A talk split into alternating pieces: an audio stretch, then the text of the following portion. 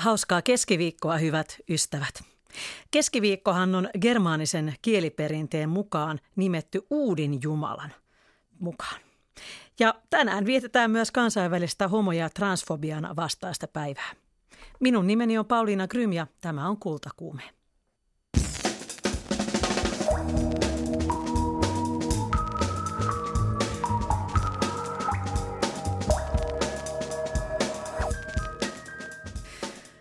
Tänäänkin meillä on hienoja aiheita.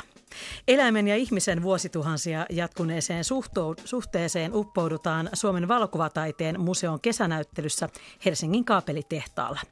Siellä Heikki Villamon valokuvanäyttely avaa mielenkiintoisia maisemia menneisyyteemme. Pääsemme keskustelemaan brittiläissyntyisen laulutaiteilija ja pedagogi Dorothy Irvingin kanssa. Tämä 90-vuotias legenda piti mestarikurssin Järvenpäässä Sibelius-Akatemian oopperakoulutuksen oppilaille. Kolumnistimme Marjo Niemi pureutuu sotaan ja hyvinvointivaltioon. Mutta ensin me sukellamme muotiin tai oikeammin kyseenalaistamme sen New Yorkissa vaikuttavien suomalaisten kautta. New Yorkin taiteen ja designin museon Fashion After Fashion -näyttely tarkastelee muotia aivan uudesta näkökulmasta. 500 vuotta sitten Martin Luther käynnisti teeseellään uskonpuhdistuksen, jonka juhlavuotta nyt vietetään. Suomi-instituutin Ilari Laamanen ja Ensemble-merkin suunnittelija Elina Peltonen. Olisiko nyt korkea aika suorittaa myös muodille muodin puhdistus? Kuulostaa aika dramaattiselta lähtökohdalta, mutta toisaalta jos puhutaan tästä meidän uusimmasta hankkeesta, mitä me ollaan tehty yhteistyössä, siis Suomen New Yorkin kulttuuriinstituutin, New Yorkin Museum of Arts and Designin ja Parsons New Schoolin kanssa, niin kysymys on itse asiassa aika paljon muodin uudelleen määrittelystä. Ehkä sitä muotia ei voi kokonaan puhdistaa tai poistaa, vaan itse asiassa päinvastoin ajatuksena on se, että me pyritään tuomaan muoti ehkä enemmän jokapäiväiseksi asiaksi ja sellaiseksi asiaksi, mihin ihmisillä, jotka ei ole ehkä kouluttautuneita aiheeseen, pystyvät myös osallistumaan. Mitä sanot, Elina? Kuulostaako tuo ajatus jotenkin toteutettavalta tai ajankohtaiselta?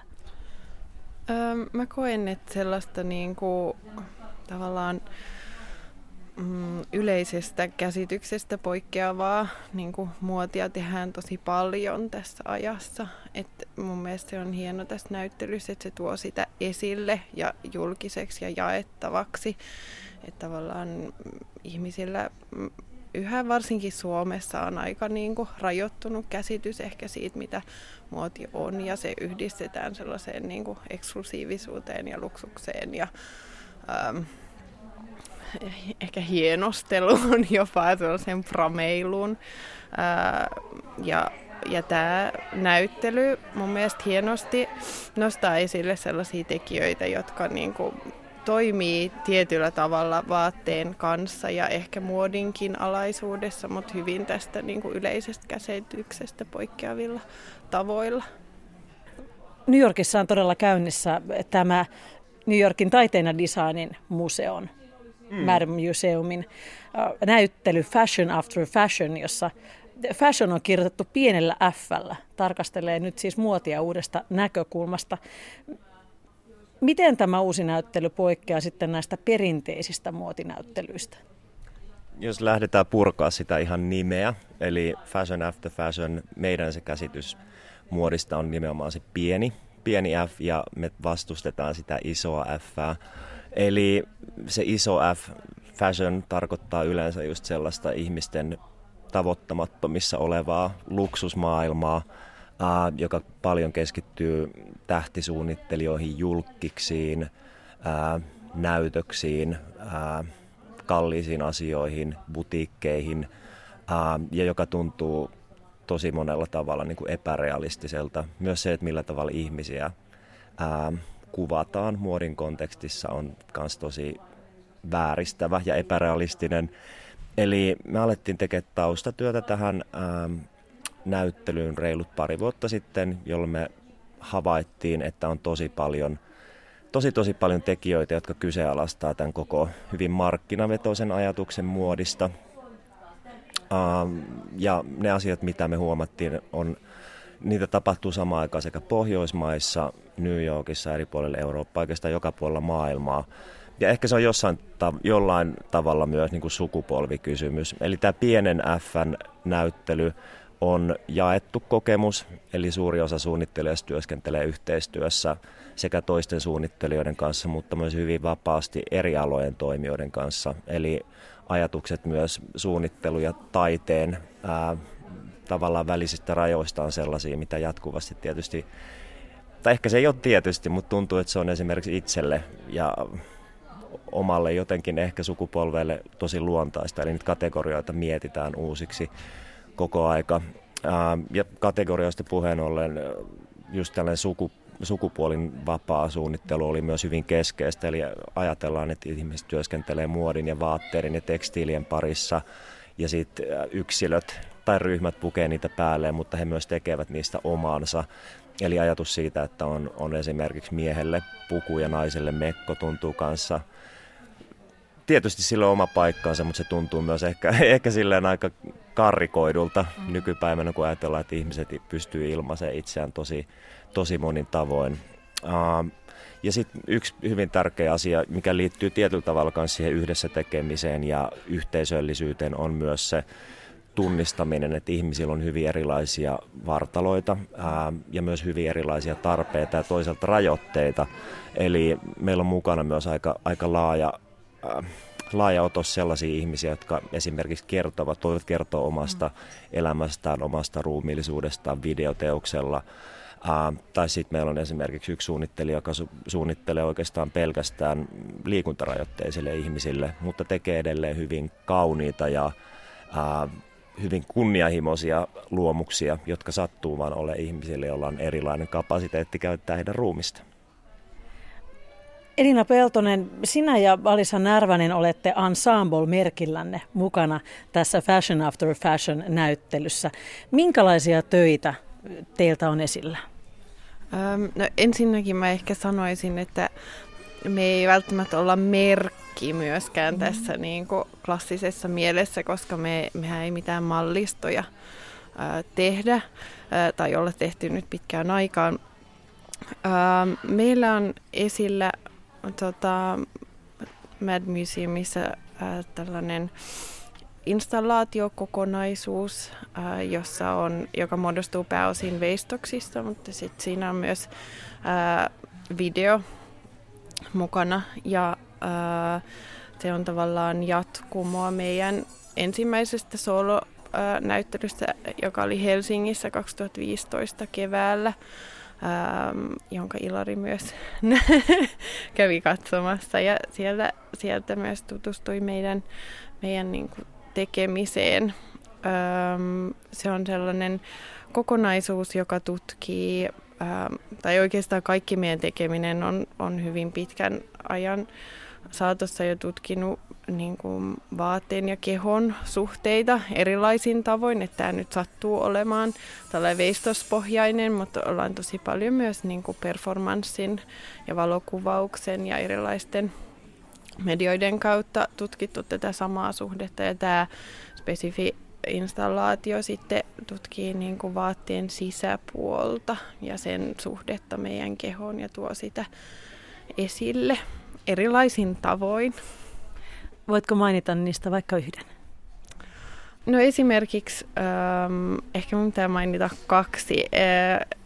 Ensimmäisenä ehkä konkreettisimpana tulee mieleen, meillä on tällainen videoteos, jossa me ollaan tehty yhteistyötä Jihan Suun kanssa, joka on 3D-animaatiotaiteilija. Me ollaan tehty tällainen tutkielma, jossa kuvataan tilaa, joka on paidan ja ihmisen kehon välissä sekä tämän 3D:n kautta että sitten myös ihan tällaisella endoskoopilla, jolla yleisesti tutkitaan ihmisen niin kuin kehon sisäpuolia. Ja se on tosi jännä vaikutelma, mikä siitä tulee ja päästää niin kuin meidät näkemään asioita, mitkä on usein tosi piilossa, jotka on tosi intiimejä ja kiinnostavia asioita. Ja tavallaan kaikki tämä materiaali, mitä me tuotettiin ja yleensäkin mitä me tehdään, on hyvin tutkimuksellista. Että tavallaan se on meille myös tosi yllättävää, että miltä ne tilat näyttää. Se oli yksi osa, esimerkiksi sitten toinen tällainen teos oli esimerkiksi kengät, jotka on valettu tällaiseen läpinäkyvään akryylimateriaaliin tai itse asiassa kengän sisäosa. Ja sekin tavallaan tuo näkyväksi sellaista tilaa, mikä on tosi arkinen ja jokapäiväinen, mutta mikä jää meiltä tavallaan niin kuin kuitenkin tietyllä tasolla kokematta oikeastaan. Ja tämä koko niin kuin sisäpuolen asia on sellainen, mikä on ehkä niin kuin myöskin tietyllä tavalla haluaa tuoda sitä niin kuin asetelmaa esiin, miten muoti tällä isolla F-kirjaimella on hyvin niin kuin kiinnostunut tietyllä tavalla pinnasta ja ulkonäöstä ja niin kuin siitä sellaisesta tavallaan ulkopuolisesta vaikutelmasta, kun taas me Alisan kanssa meidän töissä koetaan, että vaate on hyvin tällainen intiimi ja läheinen ja hyvin niin kuin tällainen kehollinen asia, ja tavallaan sitä haluttiin sitten tuoda esille ja meidän ajattelua siitä ja tekemistä sen ympärillä. Sinähän teet, Elina Peltonen, tältä samalta alueelta käsittääkseni myös väitöskirjaa tällä hetkellä. Siinä mun väitöskirjassa mun on tarkoitus tutkia tavallaan tällaisia kokeellisia suunnittelumetodeja ja niiden soveltamista niin kuin opetukseen, koska mä koen, että selvästi niin kuin muoti on muuttunut ja tällaisessa niin kuin valtavassa muuttumisen prosessissa se, että miten me se käsitetään, niin musta on tosi relevanttia tutkia, että miten sitä pitää käsitellä niin kuin siinä sen muodin opettamisessa, että se ei myöskään niin kuin sitä ei voida opettaa sellaisena asiana, että opiskelijat kaikki tähtää johonkin niin kuin tällaiseen star designer-rooliin, vaan niin kuin, että siinä on hyvin monenlaisia tulevaisuuden skenaarioita, jotka on niin kuin myös isolta osin tuntemattomia, että millaista se niin kuin työ on ja tulee olemaan, mutta joka tapauksessa tähän näihin kysymyksiin liittyen. Minkälaista tulevaisuuden muoti sitten on? Ainakin oma arkikokemus on tällä hetkellä vielä se, että tuolla on paljon ulkomainoksia, missä on erään ruotsalaisen vaatejätin kauniita kuvia ja sitten on Prisma kilpailee ainakin metroasemilla ulkomainoksissa, että tämä on muotia vielä ensi vuonnakin. Mutta mikä on sitten se niin kuin muutos, mikä meitä odottaa? Ehkä jos ajatellaan ylipäätään ihmisten kulutuskäyttäytymistä ja omaa olemista osana ympäröivää todellisuutta ja kulttuuria, niin toivoisin, että se olisi tiedostavampaa siinä mielessä, että ihmiset tekisivät päätöksiä, ostopäätöksiä, joiden takana ne voi seistä todennäköisesti tai toivon mukaan useita vuosia. Eli mä haluaisin nähdä, että ihmiset kehittää sellaisen suhteen omaan ruumiiseensa, omaan identiteettiinsä ja vaatteisiin, joka mahdollistaisi tällaisen kulutuskäyttäytymisen, koska no just se ajatus, mitä sä sanoit ulkomainonnasta tai Prismasta, niin se aina perustuu ajatukselle volyymista ja siitä, että on pakko myydä ja pakko kasvaa ja pakko saada lisää tulosta. Ja sitten todellisuushan kuitenkin on, että meillä on liian vähän resursseja ja liian paljon ihmisiä itse asiassa jo tällä planeetalla. Niin tällä ihan hyvin perustavanlaatuisella tasolla toivoisin, että ihmiset olisi tiedostavampia. Mutta samalla, ja ehkä tämä on sitten taas liittyen myös tähän pohjoismaiseen koulutukseen, mistä Elina vähän mainitsi, että mä oon itse opiskellut just mediatutkimusta ja kuratointiopintoja, ja se ajatus siitä, että me voidaan nimenomaan kyseenalaistaa niitä kategorioita ja miettiä, että millä tavalla tulevaisuuden opiskelijat ja suunnittelijat ja kuraattorit tulee näkemään maailman, niin musta se on yksi inspiroivimpia asioita omassa työskentelyssä, että meillä on myös annettu mahdollisuus kultivoida sitä näkemystä ja spekuloida, että mitä ne mahdollisuudet on. Et mä myös toivon samassa, että se olisi yhä enemmän taiteellisesti kunnianhimosta, eli ihmiset olisi vielä rohkeampia sen oman vision kanssa niin me ollaan kuitenkin kulttuurina aika pieni ja verrataan vaikka sitten tuohon länsinaapuriin, jossa massakulttuuri ja markkinointi on näkökulmasta katsoen joko niin kuin huipputasoa tai pelottavaa, niin se, että Suomessa ihmisille on kuitenkin mahdollisuus kehittää myös hyvin, hyvin omanlainen muotokieli ja toisaalta suunnittelufilosofia, niin mä myös toivon, että me nähdään myös yhä rohkeampia avauksia sillä saralla. Joo, tuohon, niin kuin, että mikä on tulevaisuuden muotikysymykseen liittyen, niin tämän lisäksi mitä Ilari mainitsi, niin mä koen, että se on, tulee olemaan tavallaan, ja mä toivon, että se tulee olemaan sellaista, missä ihmisillä itsellään tavallaan on tosi suuri rooli sen niin kuin, muodin tekemisessä tavallaan, että nytkin, että se tulee olemaan vähemmän sellaista niin kuin merkkiriippuvaista ja statusriippuvaista tavallaan, niin kuin mitä se on. On niin kuin yhä ihmisten mielissä tosi vahvasti, että ostaa joku tietyn merkkinen asia, jossa joku logo vaikka näkyy ja sitten sitä kautta sä ns. Ilmaiset jotain niin kuin omasta itsestäsi, mikä usein on sit status, koska mitään hirveän persoonallista siinä ei tietenkään ole. Mutta jos miettii niin kuin meidän sukupolvea ja sit niin kuin varsinkin meitä nuorempia myöskin, niin siinä on tavallaan aika hauska sellainen elementti, että raha ei tavallaan ole mikään kysymys, vaan sen niin kuin luovuus, että ne hirveästi käy niin kuin second hand kaupoissa, vintage kaupoissa ja niin kuin isoäidin ullakolla ja sitten niin kuin sit ne ehkä ostaa yhden jonkun sellaisen mahdollisesti itse ihailemansa suunnittelijan jutun, mutta yhdistää siihen niin kuin tosi ennakkoluulottomasti jonkun niin kuin kirppikseltä €2 ostetun elementin, joka tekee siitä just sellaisen niin kuin, tavallaan, joka sanoo jotain, joka on kiinnostava. Ja mä koen, että tämä on sellainen niin kuin, iso osa tulevaisuuden muotia, että siinä on ollaan tosi paljon kyse niin kuin, asenteesta tietyllä tavalla ja niin kuin, uskalluksesta yhdistellä asioita ja hakea niin kuin, sellaista jotain omaa ennemminkin kuin tällainen niin kuin merkkiuskollisuus tai riippuvaisuus. Mulla on semmoinen pelko, että tämä saattaisi kuitenkin aika pitkäksi aikaa jäädä niin sanotusti eliitin puuhasteluksi. Eli itselläni vielä, mikä on hämmästyttävää, niin on joitakin kavereita, jotka ovat korkeakoulutettuja, mutta he eivät jostain syystä vieläkään esimerkiksi kierrätä vaikka, koska se on jotenkin hankalaa, kun pitäisi hankkia uusia jotain semmoisia kierrätyslaatikoita.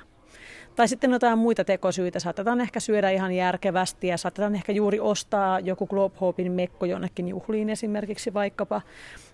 Mutta heilläkin älykkäillä ihmisillä niin saattaa jotenkin olla kamala vaikeaa. Mä mietin, että miten me saataisiin sitten ihmiset ilmaisemaan itseään muuten kuin sillä, että kuinka monta kiloa he ostavat sitten Aleksanterin kadun liikkeestä niitä uusimpia muotimekkoja tai että he sitten jollain tavalla koettaisivat kestävämmin niitä rahoja sijoittaa. Niin, toisaalta se on ehkä, musta tuntuu ristiriitaiselta kysymykseltä myös, että minkä takia kierrättäminen olisi elitististä tai niin kuin tiedostaminen sen suhteen, että miten rajalliset nämä meidän planeetan resurssit oikeasti on. Eli tietyllä tavalla, niin mun mielestä se ei ole elitistinen ajatus, vaan päinvastoin hyvin demokraattinen ajatus. Ja se tekisi just muodista myös parhaassa tapauksessa semmoisen luontevan itseilmaisun tavan, joka myös niin kuin mahdollistaa aika erinäköisiä ja erilaisia tulkintoja siitä, että mitä se voi olla se muoti. Eli ajatuksena on nimenomaan päinvastoin kuin se, mitä se muotiteollisuus tällä hetkellä tekee ihmisille, eli riittämättömyyden tunteen ja halun ostaa jatkuvasti jotain uutta, että pyrkii sitä kautta olemaan osa jotain kuviteltua yhteisöä, niin itse asiassa tämä, mistä me just ollaan puhuttu tässä, on sen niin kuin vastakohta, ja se mahdollistaa nimenomaan sellaiset aidommat tavat kommunikoida, paitsi omasta itsestään myös suhteestaan siihen tavaraan. Niin, ehkä kyse on myös siitä, että jos miettii niin kuin, ostokäyttäytymisestä suhteessa vaikka ruokaan, niin tavallaan siitä on mun mielestä paljon enemmän vielä puhuttu kuitenkin, että musta tuntuu, että tietyllä tavalla kyse on myös siitä, että ihmiset saisi vielä enemmän tietoa siitä, että esimerkiksi tulisi tutuksi vaikka tällaiset käytännöt, että katsotaan, että mistä materiaaleista asiat on tehty ja kuinka kestäviä nämä. Että sellainen niin kuin perus niin kuin tietoisuuden lisääminen tietyllä tasolla tästä asiasta on ehkä myöskin niin kuin jäänyt vähemmälle huomiolle, jos vertaa vaikka niin kuin ruokaan tai miten ruoankulutuksesta puhutaan. Jos saisimme nämä uudet ajatukset yhtä kätevästi tuonne saataville kuin härkis ja nyhtökaura tällä hetkellä ovat automarketeissa, niin kehitys saattaisi olla hyvinkin nopeaa. Mm. Mutta onko se sitten, mitä tuohon nyt sitten osaa sanoa? Helppoa kysymys. Nyt Elina Peltonen, miten tärkeää sitten Ensemblelle on päästä tämän kaltaisiin näyttelyihin kuin mitä Ilari Laamanen on kuratoinut New Yorkissa? Kuinka paljon se antaa teille nyt näkyvyyttä ja uskottavuutta lisää? No siis ihan hirveän tärkeää, että siinä on niin kuin kaksi asiaa, mikä tekee sen tosi tärkeäksi. Ensimmäinen on se, että tämä on tosi niin kuin kansainvälinen konteksti. Helposti kun Suomesta täällä niin kuin tänne urheasti toimimaan jäävät tyypit, niin sitten kun mennään jonnekin esittelemään niitä töitä, niin helposti jää tällaiseen Suomi-kontekstiin tai Helsinki-kontekstiin ja sitten mennään ryhmässä jonnekin. Niin tämä on siis tavallaan kansainvälisesti esittelee niin kuin erilaisten, hyvin erilaisten, mutta tiettyä niin kuin sensibiliteettiä jakavien tekijöiden töitä.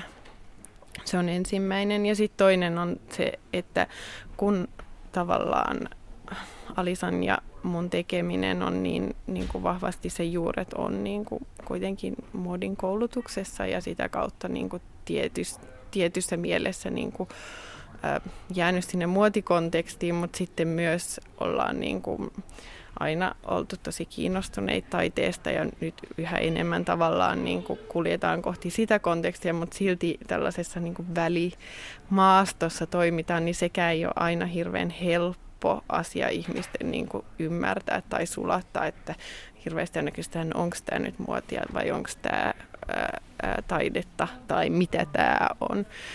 Et sillä tavalla niin kuin myös nämä tekijät, jotka on mukana tässä näyttelyssä, niin on tällaisia ihmisiä, että mä sanoisin, että heitä yhdistää niin kuin tietynlainen tällainen, että rajoja ylittävä niin kuin ajattelu ja tekeminen, että tavallaan, että rinnastuu tällaisten tekijöiden kanssa, niin on siis tosi, tosi merkittävää meille ilman muuta.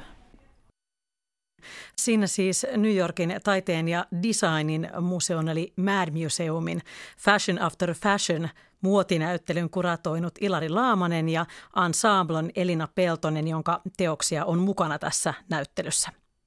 Ja tämä New Yorkin näyttely on siis avoinna 6. elokuuta saakka, mutta Ensemblen Elina Peltosen ja Alisa Närväsen töitä on onneksi nähtävillä lähempänäkin, nimittäin Kansallismuseossa Helsingissä.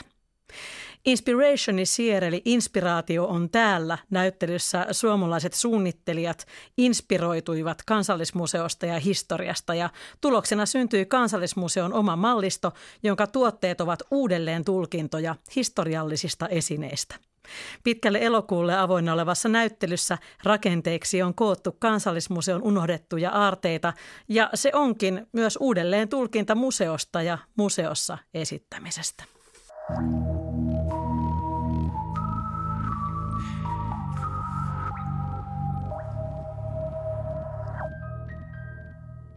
Seuraavien viikkojen aikana Suomessa monet nuoret keskittyvät ja hikoilevat taidekorkeakoulujen, kuten Kuvataideakatemian, Teatterikorkeakoulun ja Sibelius-Akatemian monivaiheisissa pääsykokeissa.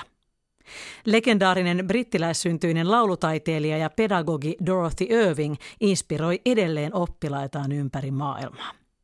Alkuvuodesta 90-vuotissyntymäpäiviään Tukholmassa viettänyt pedagogi piti mestarikurssin Järvenpäässä Sibelius-Akatemian oopperakoulutuksen oppilaille. Toimittaja Liisa Engel tapasi energisen, elegantin opettajan.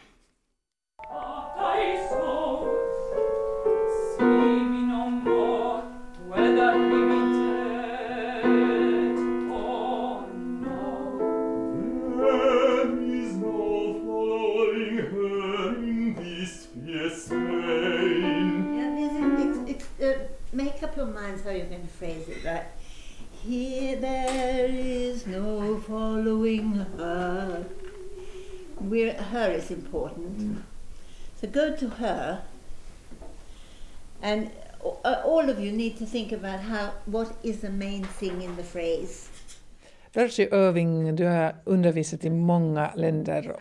Hur befrias rösten sen? För sällan genom sångpedagogen. Kun kysyin Dorothy Irvingiltä, kuinka laulaja voi vapauttaa äänensä, hän pilke silmäkulmassa toteaa, että harvoin laulupedagogin avulla. Vankka esiintymiskokemus auttaa laulaessa, sillä silloin tietää, että mitä tahansa voi tapahtua. Jag kommer ihåg att en gång på en konsert sprang två små barn upp på scenen och upp i mina armar. Och resten av konserten pågick med dem i mina armar. Muistan hyvin erään konsertin, jolloin kaksi pientä lasta juoksi lavalle ja syliini. Konsertin loppuosan lauloin heidät sylissäni. Kaikkeen tämänkaltaiseen täytyy varautua. Täytyy olla sillä tavalla valmistautunut, että tapahtui mitä tahansa, voi tehdä työnsä niin hyvin kuin mahdollista. Tämän vuoksi on hyvä, että koulutuksemme kestää niin pitkään ja sisältää niin monenlaista. Och det är därför att utbildningen måste innehålla de sakerna man behöver i jobbet. Englantilaissyntyinen lauluguru Dorothy Irving juhli alkuvuodesta 90-vuotis syntymäpäivien Tukholmassa. Pian sen jälkeen hän piti mestarikurssin Järvenpäässä Sibelius-Akatemian oopperakoulutuksen laulajille.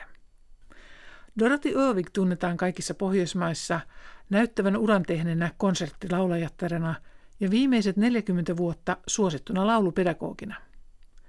Tavatessani hänet kysyin, mikä laulajassa on tärkeintä, ääni, läsnäolo vai artikulointi? Ja, alla tre är viktiga hela tiden.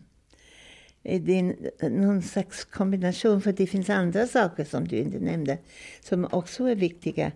Men allt vad vi gör och allt vad vi har i vårt bagage är ju tools, verktyg för att nå målet. Och målet är att nå ut med musik så att folk får en upplevelse. Kaikki kolme ovat koko ajan tärkeitä, näiden kombinaatio ja paljon muuta. Mutta kaikki mitä teemme ja kaikki elämäneväät mitä meillä on kertynyt ovat työkaluja, joilla voimme saavuttaa tavoitteemme. Päämääränä on tavoittaa ihmiset musiikin avulla, synnyttää elämyksiä, mielellään sellaisia, joita itse on kokenut työskennellessään materiaalin kanssa. Ihmisten ei tulisi lähteä konsertista samanlaisina kuin he tulivat. Heillä tulisi olla syvempi kosketus elämään. Pääasia on, etteivät lähde välinpitämättöminä, ikään kuin heitä ei olisi mikään koskettanut. Se on tavoitteeni, mutta niinhän on kaikkien kohtaamisten kanssa. Jotain täytyy tapahtua. Så det för mig är väldigt viktigt. Dorothy Irving säger att det är väldigt viktigt att komma nära eleven och bryta isen. Hur gör du det? Oh, what a question. Dorothy Irvingille on opettamisessa aina ollut tärkeää päästä lähelle oppilaitaan. Mutta miten hän se tekee ja murtaa jään? Jag försöker att inte ha en Dorothy Irving-profil som lärare och en Dorothy Irving-profil som person. Yritän, ettei minulla olisi yhdenlaista Dorothy Irving-profiilia opettajana ja toista yksityishenkilönä. Yritän yhdistää heidät niin, että on olemassa yksi aito Dorothy Irving. For example, all these large intervals, sing the low notes as importantly as the high. Yes, okay. The high are easily there, right? But the low notes get lost a bit. Everybody should try to do that. What do we have? Why? But what about the diminuendo in the end? Yeah, that's it. But in between them we have a few notes. Yeah. Okay? Okay.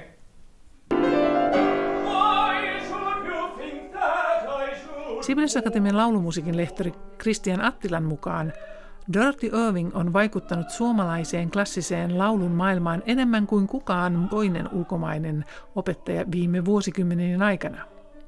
Yksi asia, mitä Irving on erityisesti opetuksessaan painottanut, on se, että musiikki on kommunikaatiota. Det är flera plan på vilket man jobbar med kommunikation. Kommunikoidessaan työskennellään monella eri tasolla. Ensisijassa ja tärkeintä on musisoiminen ja se, millaisilla materiaaleilla teet musiikkia. Mutta sitten on myös muita tärkeitä tekijöitä. Ruumiinkieli, katsekontakti, pianistin ja laulajan välinen suhde. Myös fyysiset asiat, kuten se, mitä sinulla on päälläsi, millainen asenne sinulla on. Mutta kaiken tulee kuitenkin palvella musiikin välityksellä tapahtuvaa kommunikaatiota. Kaikki palvelee tätä tarkoitusta. Tämän takia sinun tulee olla ahkera. Ei ole mitään järkeä olla ahkera ahkeruuden vuoksi. Mutta jos haluat tehdä hyvän työn kanssa ihmisillesi, niin sinun on osattava asiasi, jotta olet vapaa tekemään kaiken muun. Ingen idé om vara duktig för duktighetens skull. Men om du ska kunna göra ett gott jobb med dina medmänniskor så måste du kunna din sak. Så att du är fri att göra det andra.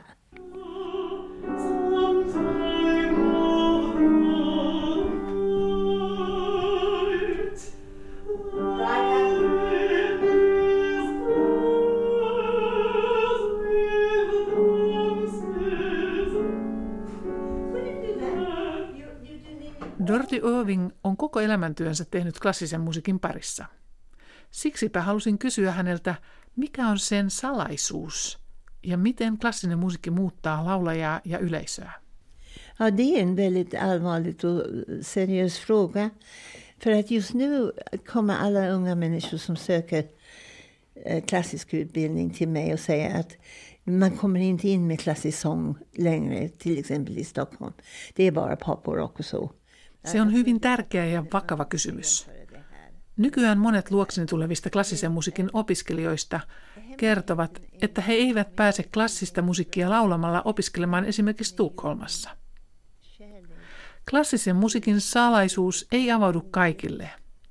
Sen salaisuus piilee rakkaudessa musiikkiin ja sanaan ja tietoisuuteen siitä, miten sanat liittyvät toisiinsa, mistä ne kertovat, mitä asioita käsittelevät. Hemligheten är ju en kärlek till musiken och ordet och en kunskap om någonting om ord och hur ord är sammansatta och av vem och vad det handlar om och vilka ämnen de behandlar och så. Legendaarista laulutaiteilijaa ja pedagogia Dorothy Irvingiä haastatteli Liisa Engel.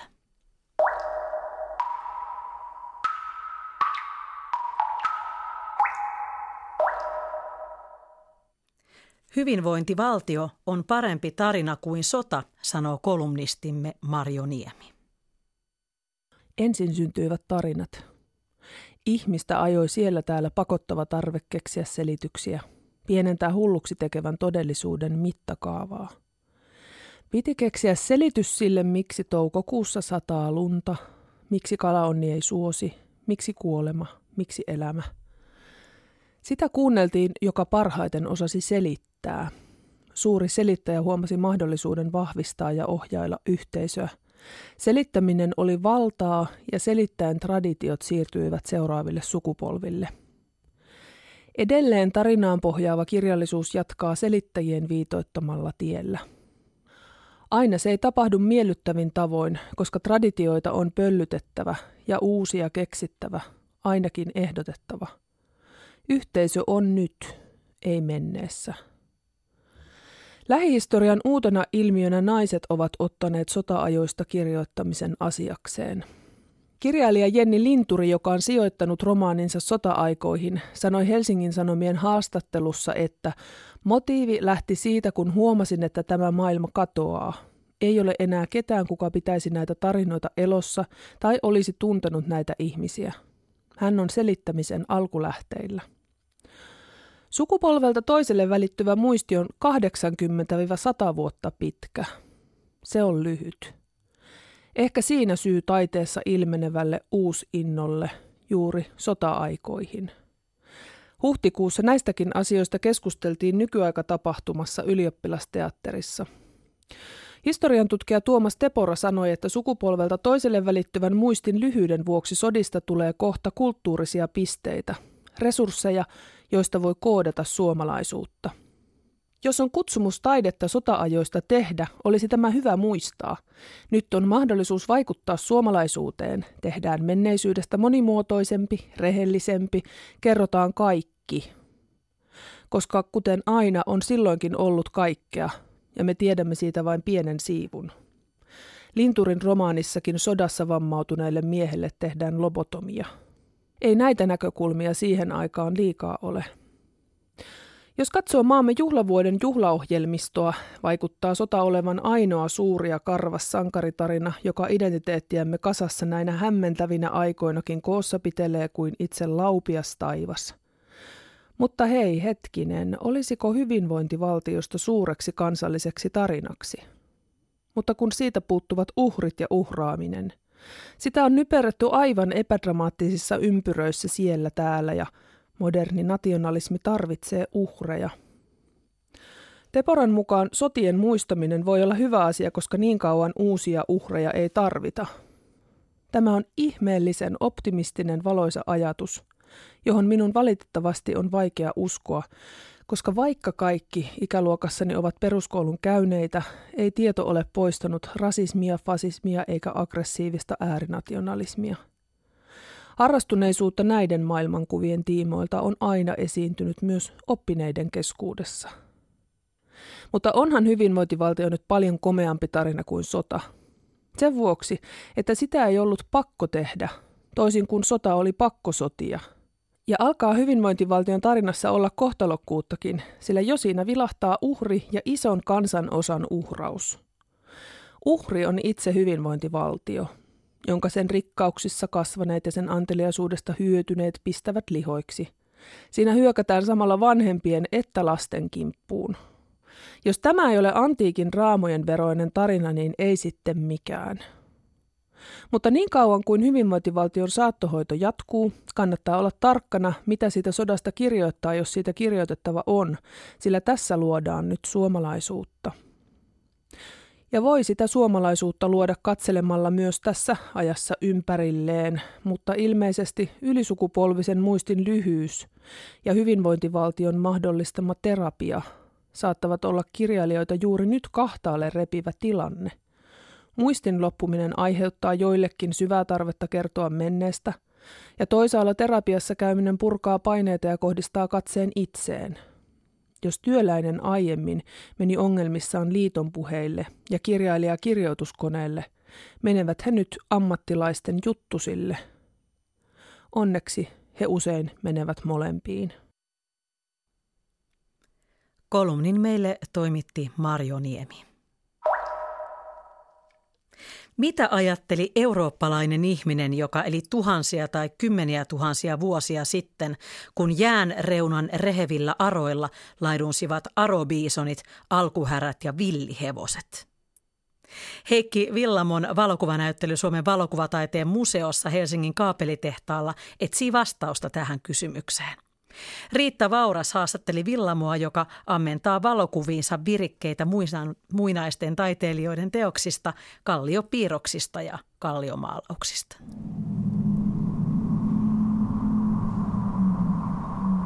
Toi on ensimmäinen kuva, jolloin mä tajusin, että hetkinen, että mähän pystyn tekemään kalliomaalauksia kameralla.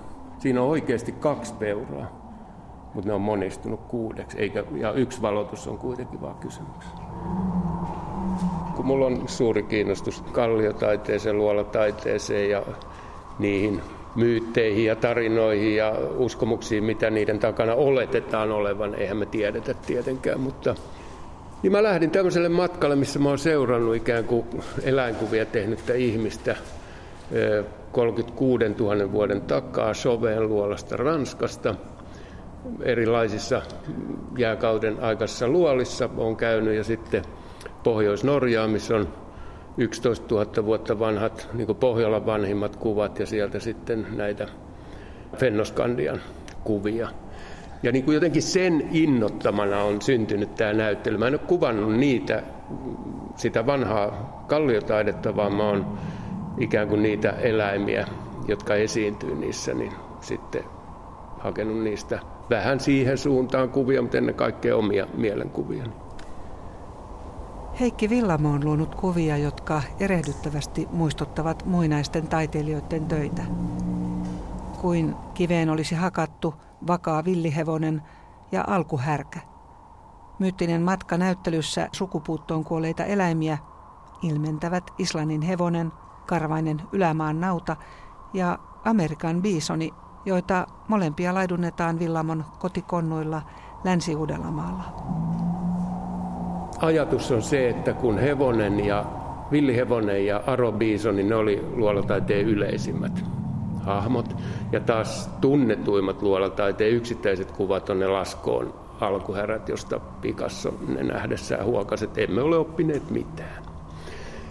Ja sitten mä oon niinku niiden ikään kuin perimää kantavia käsitettyjä eläimiä kuvannut, ja niillä pyrkinyt luomaan tämän muinaisen maiseman.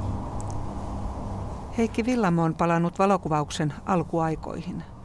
Kuvat ovat mustavalkoisia ja yksittäisten eläinten kuvat ovat ikään kuin muotokuvia.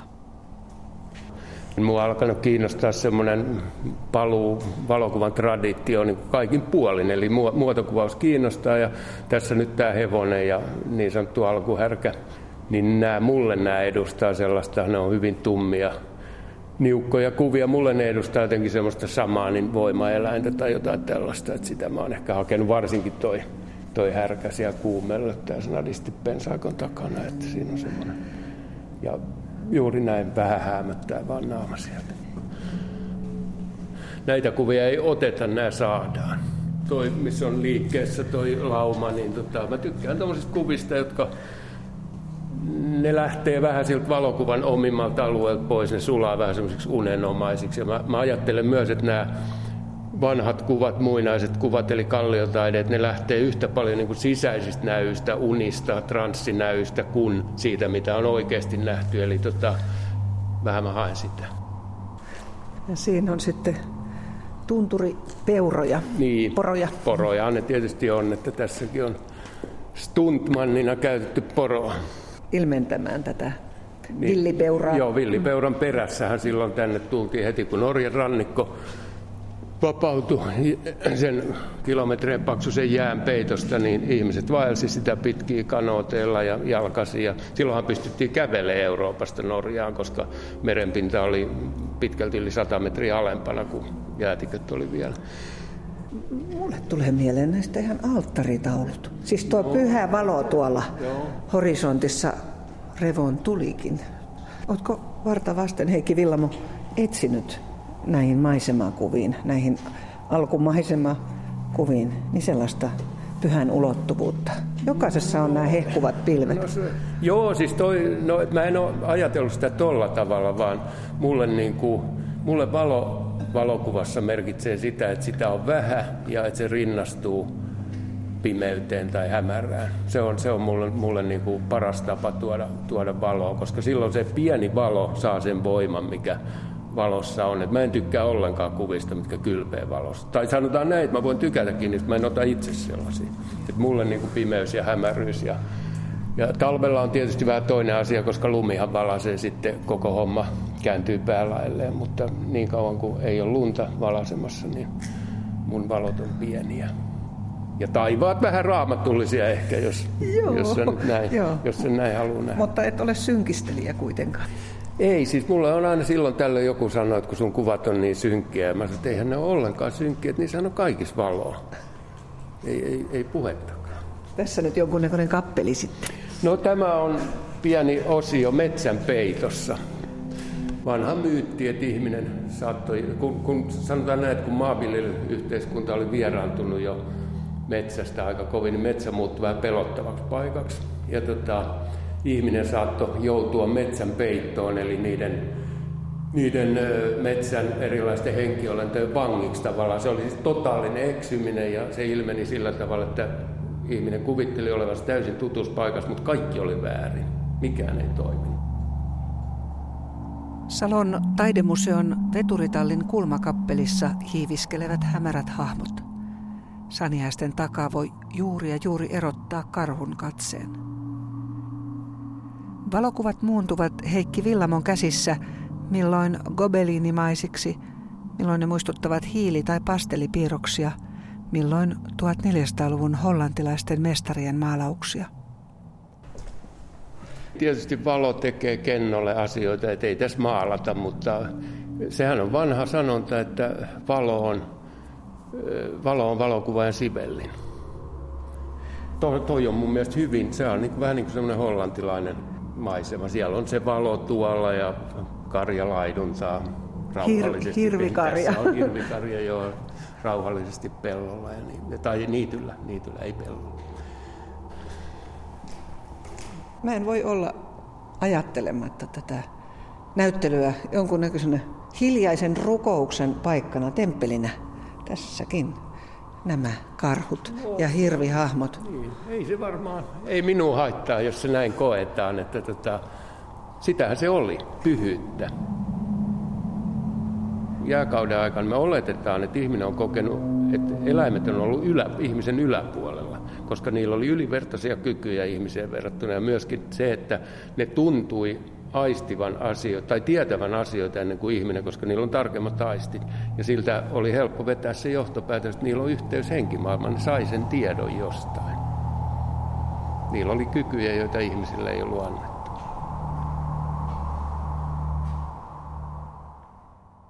Aiemmin Salossa esillä ollut Heikki Villamon näyttely Myyttinen matka on siis nyt Suomen valokuvataiteen museossa Helsingin kaapelitehtaalla 13. elokuuta saakka.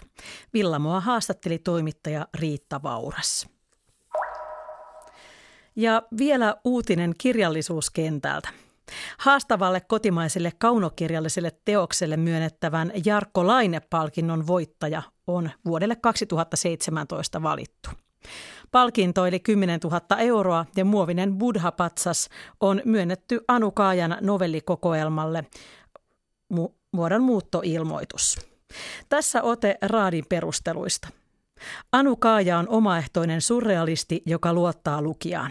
Hänen tekstinsä on kesyttämätöntä, haasteellista ja rajua, mutta samalla iloista sekä täynnä energiaa. Aikamme sirpaleisuus näkyy muodonmuuttoilmoituksen sekä muodossa että tyylissä, kuvakulmat yllättävät aina.